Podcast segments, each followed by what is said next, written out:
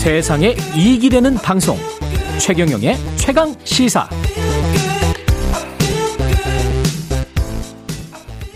네, 전태일 열사 어머니이자 민주화 운동가인 고 이소선 여사가 41년 만에 열린 재심에서 무죄 선고를 받았습니다. 예.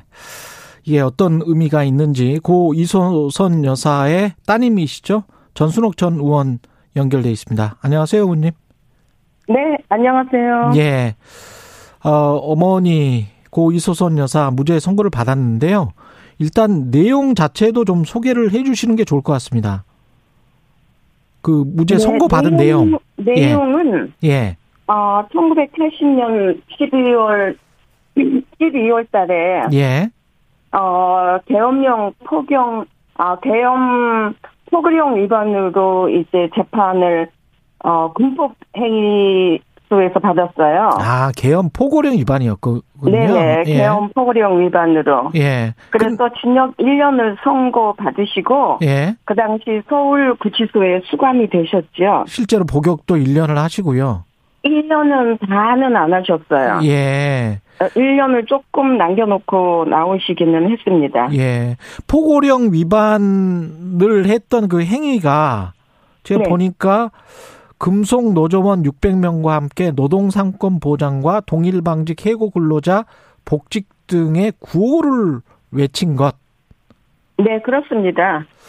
그 금속 노조 예. 노- 어, 노동자들의 농성장에서 같이 예. 어, 노동자들의 그 노동 조건 음. 그리고 그 당시에 노동자들이 예. 어, 군부 독재에 의해서 상당히 그, 뭐, 그때는 뭐, 80년이니까 이미, 어, 박정희 정권에 의해서 노동자들은 뭐, 아주 굉장한 그, 극도의 착취 구조에서 예. 노동자들의 삶은 피폐해지고 노동자들의 인권은 완전히 말살된 상태에서 어 군부 독재가 들어오면서 또다시 노동자들을 제일 먼저 탄압한 곳이 노동자들을 억압하고 노동자들 가운데 노동자들을 속에서 어떠한 그 분노를 폭발하지 못하도록 막고 음. 있었기 때문에 예. 이제 노동자들이 금속 노조 노동자 예. 아들 중심으로 처음에 이제 그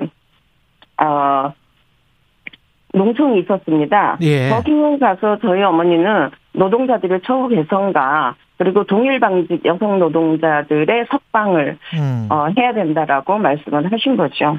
근데 그렇게 집회에 참석해서 이야기를 한 것이 1년 징역형을 받을 정도였는데 검찰에 당시 이게 군사법원에서 재판이 이루어졌었습니까? 그때도? 네, 그래서 군법의 행위였어요. 계엄령 네. 포고가 돼 있었으니까. 예. 네, 그렇습니다. 그래서 검찰 검소 공소 내용과 지금 현재 이제 41년 후에 법원 판결문 내용은 완전히 이제 정반대겠네요. 그렇죠. 그때는 예. 그 군법 회의에서는 사실 1심만이면 그냥 끝나요. 아, 1심이면은 그냥 끝나고 예. 2심을 할 수 없더라고요. 그래서 저희가 2심 청구도 못한 상태에서 바로 감옥으로 이제 송치가 됐고 예.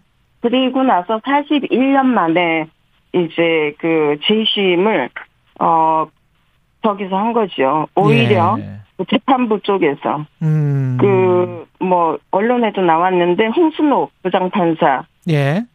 아가 이제 이번에 무죄를 선고를 했고요. 예. 또 검사 쪽에서 어 이거는 좀 어, 부당한 선거였다. 부당한 선고였다. 부당한 기소였고 그렇죠. 부, 부당한 선고였다. 예, 그래서 예. 저희가 재심을 한 게 아니라 예. 검찰 쪽에서 재심을 한 겁니다. 예.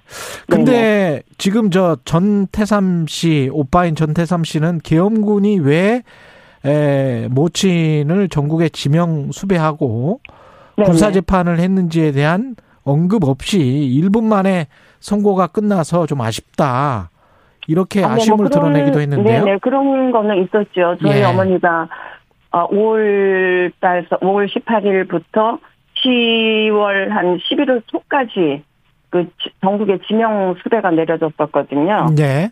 그리고 그거는 이제 바로 또 고려대학교에서 학생들의 집회가 있었는데 거기에도 저희 어머니가 참석을 하셨고요. 예. 뭐 그러면서 이제 저희 어머니는 나가서 노동자들의 문제를 얘기를 해야 되고 예. 어떻게 어 박정희 정권이 노동자들을 탄압을 했는지 음. 그리고 노동자들이 어떻게 지금 어떤 상태에서 어 고통을 당하고 있는지 그때 많은 노동자들이 감옥 가 있었어요. 그리고 전부 해고당해서 노동자들이 블랙리스트에 재취업을 하지 못하는 상태. 이제 음. 그런 것들을 이야기를 하고 다니니까 아마 그 군부 독재는 어 이렇게 그 포고령을 내려서 아니 그 체포령을 내려서 전국에 수배가 됐었고 음. 뭐그 수배 당하고 수배 당한 한 6, 7개월 동안은 저희 집안은 집은 완전히 쑥대밭이었어요. 아, 어떻게 쑥대밭? 아침 항상 그들은 우리를 감시하고 있었고 저 자신은 24시간 그리고 어 제 동생을 출근하는 동생을 어 승용차에 납치해서 중앙정보부로 데려가서 물고문을 시켰고요. 아, 그리고 아침이면은 4시 한 4시 좀 되기 전에 항상 저희 집에 그 국민들이 분화발 분화발로 그리고 총을 들고 집에 들어옵니다. 군인들이 들어와서 예. 군인들이 그 당시에 예. 군인들이 그리고 장문 그 장롱 문을 막 열고 뭐 이불을 저희 덮고 자는 안방에 들어와서 군화발로 막 굴고 다니면서 니네 엄마 어디 있어 막 그러면서 집을 확딱 뒤집어 놓고 가요. 그때 나서- 나이가 몇 살이셨어요? 저는 그때가 이제 어 서른 곧 되기 전이었죠. 서른 되기 전. 20대였고요. 예. 제 여동생은 이제 막 그 고등학교 졸업하고 취직한 지 얼마 안 됐고요. 그런데 직장 가는 애를 체포를 한 거죠.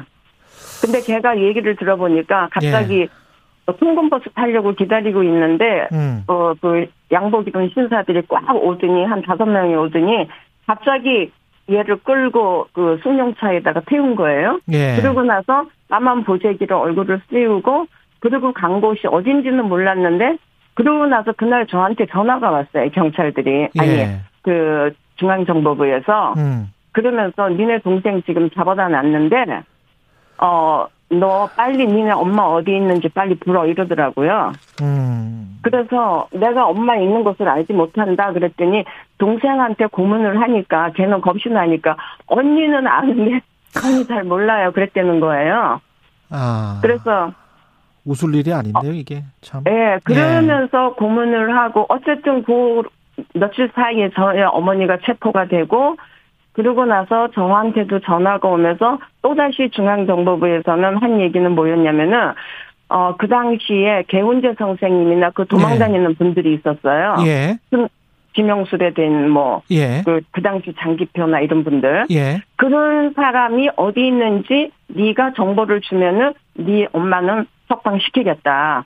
그렇지 않으면 너희 엄마는 지은 죄가 많아서 20년을 살아야 돼. 그래서 그러면 제가 그랬죠. 20년을 살 죄를 지은 저희 어머니를 제가 그런 정보를 준다고 저희 음. 어머니를 석방하는 거는 음. 이거는 올- 올바른 게 아니지 않느냐. 아, 그렇죠. 당신들이 말하는 예. 그 올바른 게 아니지 않느냐. 예. 그래서 나는 알지도 못하지만은 나는 네. 그렇게도 못하겠다. 예. 그래서 저를 엄청 괴롭히고 하여튼 그러면서 저희 어머니가 이제 어 어쨌든 예. 이 저기 재판을 받게 됐죠. 예. 이런 상황이었는데 전두환 씨는 최근에 이제 사망을 그렇죠. 했습니다. 음. 살아생전에 네, 네. 음. 사과 한마디는 없었고요.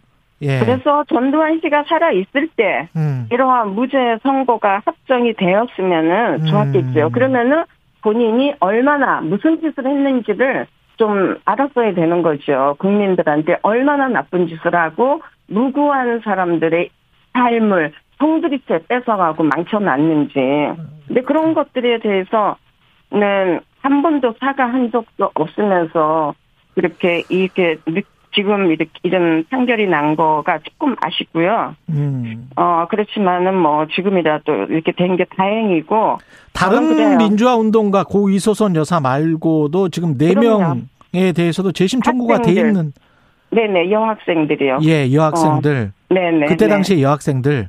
그렇죠. 예, 그, 예. 그 당시에 여학생들이 같이 이제 그 대학가에서 예. 어, 데모했던 사람들을 이제 잡아다가 그렇게 한 거고요. 예. 그래서 저는 정말 저희 어머니가 이번에 이렇게 무죄를 받으면서 예. 그네 명의 여학생보다는 더 수많은 음. 이름 없는 노동자와 학생들이 그렇죠. 어 감옥에 갇혔고 음. 그리고 뭐 수많은 그 고통을 당했거든요. 예. 그리고 그러한 억울함이 아직까지도 밝혀지지 않았기 때문에 저희 예. 어머니는 41년 만에 밝혀졌지만은 음.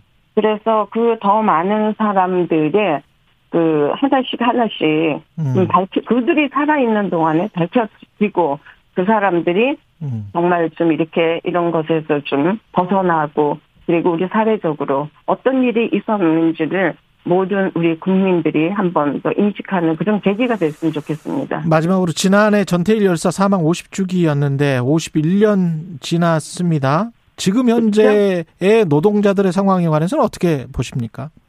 지금 현재 노동자들의 상황은 저는 음. 뭐, 노, 또, 어, 양대 노총으로 조직된 노동자들은 어느 정도 그들의 뭐, 어, 기득권이나 여러 가지 권리가 있- 많이 보장됐다고 보고요. 예. 그런데 그거보다 더 많은 비조직된, 어, 노동자들이 더 많습니다, 수가. 예, 예. 근데 그 사람들은 그 당시 70년대에 제가 노동을 하면서 본 노동자들의 참상이나 현재의 참, 그 노동자들이 겪고 있는 그 고통과 현재 노동 환경은 별로 다름이 없다고 봅니다. 예. 전부 다 그 대기업가의 그 대기업에 이제 직접 고용이 되는 게 아니고 그렇죠. 하청 기업으로 어, 원하청으로 하는 관계에서 음. 하청에 고용된 노동자들은 인권이라는 게 없습니다. 알겠습니다. 이번에 예, 김영준 같은 노동자도 다 여기까지.